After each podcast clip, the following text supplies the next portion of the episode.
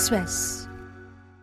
Xin chào, các bạn đang nghe điểm tin của VN Express thứ bảy ngày mùng 2 tháng 3, được đọc bởi AI. Sau đây là một số tin tức đáng chú ý được cập nhật lúc 21 giờ. Trong họp báo chiều nay, người phát ngôn Bộ Công an, Trung tướng Tô Ân Sô cho biết, điều tra hai trong tổng số 21 dự án của công ty Phúc Sơn. Công an phát hiện công ty này không kê khai tài chính, trốn thuế, gây thiệt hại hơn 640 tỷ đồng. Tập đoàn Phúc Sơn do ông Nguyễn Văn Hậu, biệt danh là Hậu Pháo làm chủ tịch hội đồng quản trị. Theo Trung tướng Sô, doanh nghiệp đang nợ thuế hàng chục nghìn tỷ đồng. Nhiều dự án chưa đủ điều kiện bàn giao nhưng Phúc Sơn đã bán và thu tiền của nhà đầu tư, gây thiệt hại cho các nhà đầu tư hàng chục nghìn tỷ đồng. Vụ án sẽ được mở rộng điều tra. Qua việc này, ông Sô cho rằng còn có trách nhiệm của cơ quan quản lý khi không kiểm kê tài chính, năng lực thực sự của doanh nghiệp. Phúc Sơn chỉ là công ty cấp huyện, năng lực vừa phải nhưng lại trúng thầu toàn các dự án hàng chục nghìn tỷ đồng. Tuy nhiên, các cơ quan quản lý không nắm được thực trạng và vẫn để cho thực hiện các dự án. Trong 6 bị can vừa khởi tố, nữ phó tổng giám đốc Phúc Sơn Nguyễn Thị Hằng mới học hết lớp 4. Trước đó, ngày 26 tháng 2, ông Hậu bị cơ quan cảnh sát điều tra Bộ Công an khởi tố, tạm giam để điều tra. Thủ tướng mới đây yêu cầu, nếu cửa hàng xăng dầu không sử dụng hóa đơn điện tử để xuất hóa đơn từng lần bán trong tháng 3 thì thu hồi giấy phép. Trước đó, hồi tháng 12 năm 2023, Thủ tướng từng yêu cầu các doanh nghiệp bán lẻ xăng dầu phải lập hóa đơn điện tử theo từng lần bán và kết nối dữ liệu với cơ quan thuế trong tháng 12 năm 2023. Qua thời hạn này, nhiều cây xăng vẫn chưa thực hiện, lãnh đạo chính phủ nhiều lần yêu cầu cơ quan thuế kiểm tra và xử lý nghiêm các cây xăng vi phạm. Sử dụng hóa đơn điện tử thay giấy nằm trong lộ trình chuyển đổi số của ngành thuế.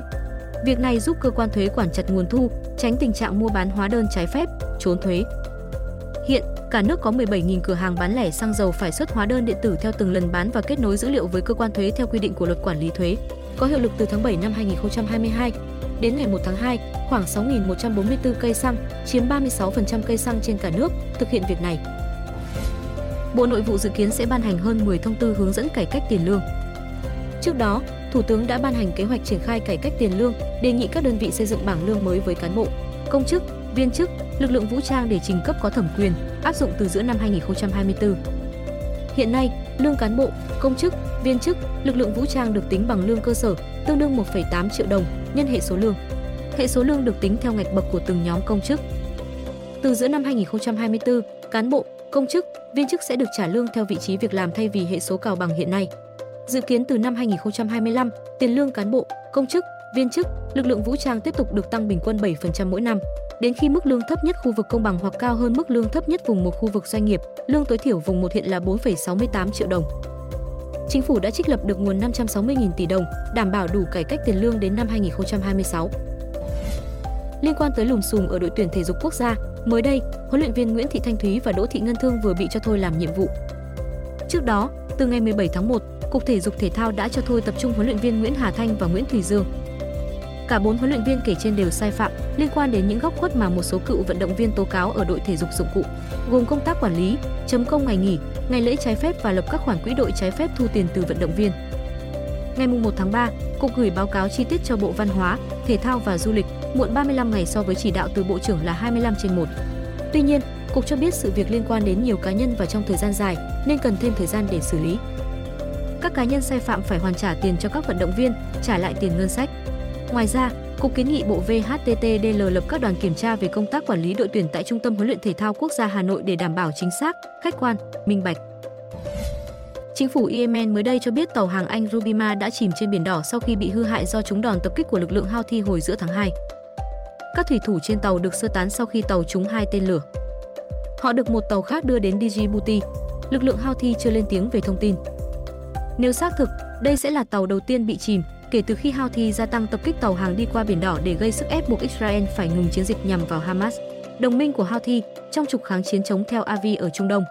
Houthi đang kiểm soát nhiều phần lãnh thổ Yemen, trong đó có thủ đô Sanaa. Sau đây là thông tin lúc 17 giờ.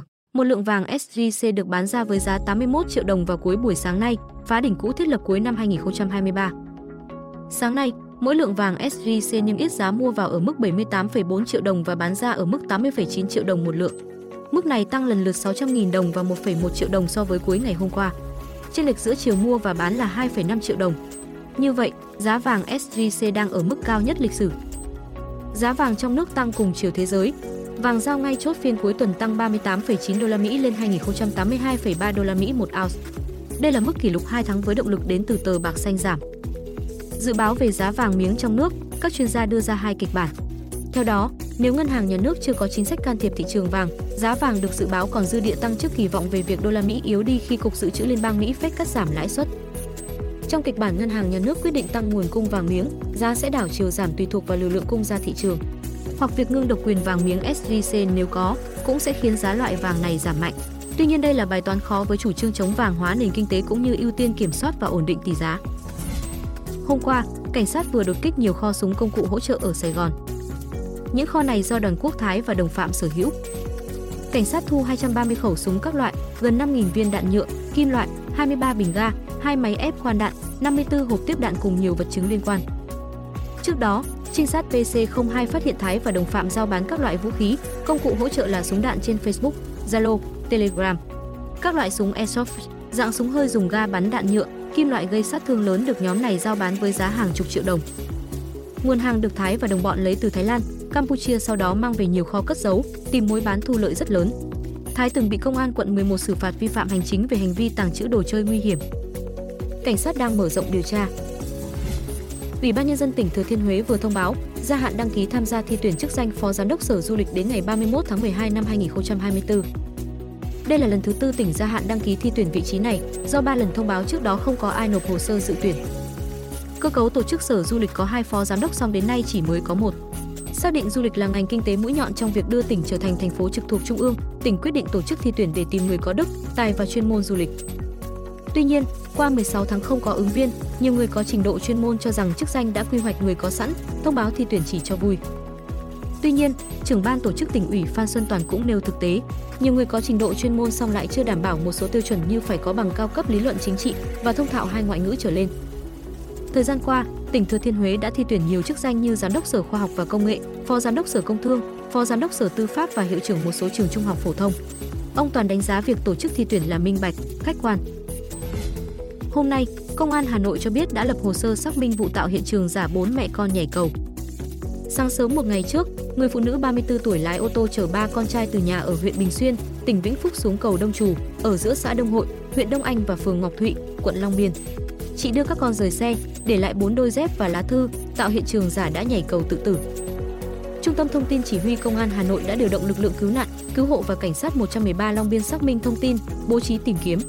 Trong lúc lực lượng chức năng đang tìm kiếm dưới sông, người phụ nữ gọi điện cho chồng thông báo bốn mẹ con vẫn an toàn. Luật sư cho rằng đây là hành vi không phổ biến song đáng bị lên án để không tái phạm bởi đã gây tâm lý sợ hãi, hoang mang, bất an cho người thân và cả dư luận. Hiện chưa có chế tài hình sự cụ thể về xử lý hành vi này. Tuy nhiên, người vi phạm có dấu hiệu báo thông tin giả, không đúng sự thật đến cơ quan công quyền nên có thể bị xử phạt hành chính. Quận 1 vừa đề nghị sớm tìm nhà đầu tư mới đủ năng lực thực hiện dự án ở tứ giác Nguyễn Cư Trinh, tức khu Mà Lạng, tránh kéo dài, ảnh hưởng đời sống người dân. Khu Mà Lạng được giới hạn bởi 4 tuyến đường Nguyễn Trãi, Cống Quỳnh, Trần Đình Xu, Nguyễn Cư Trinh.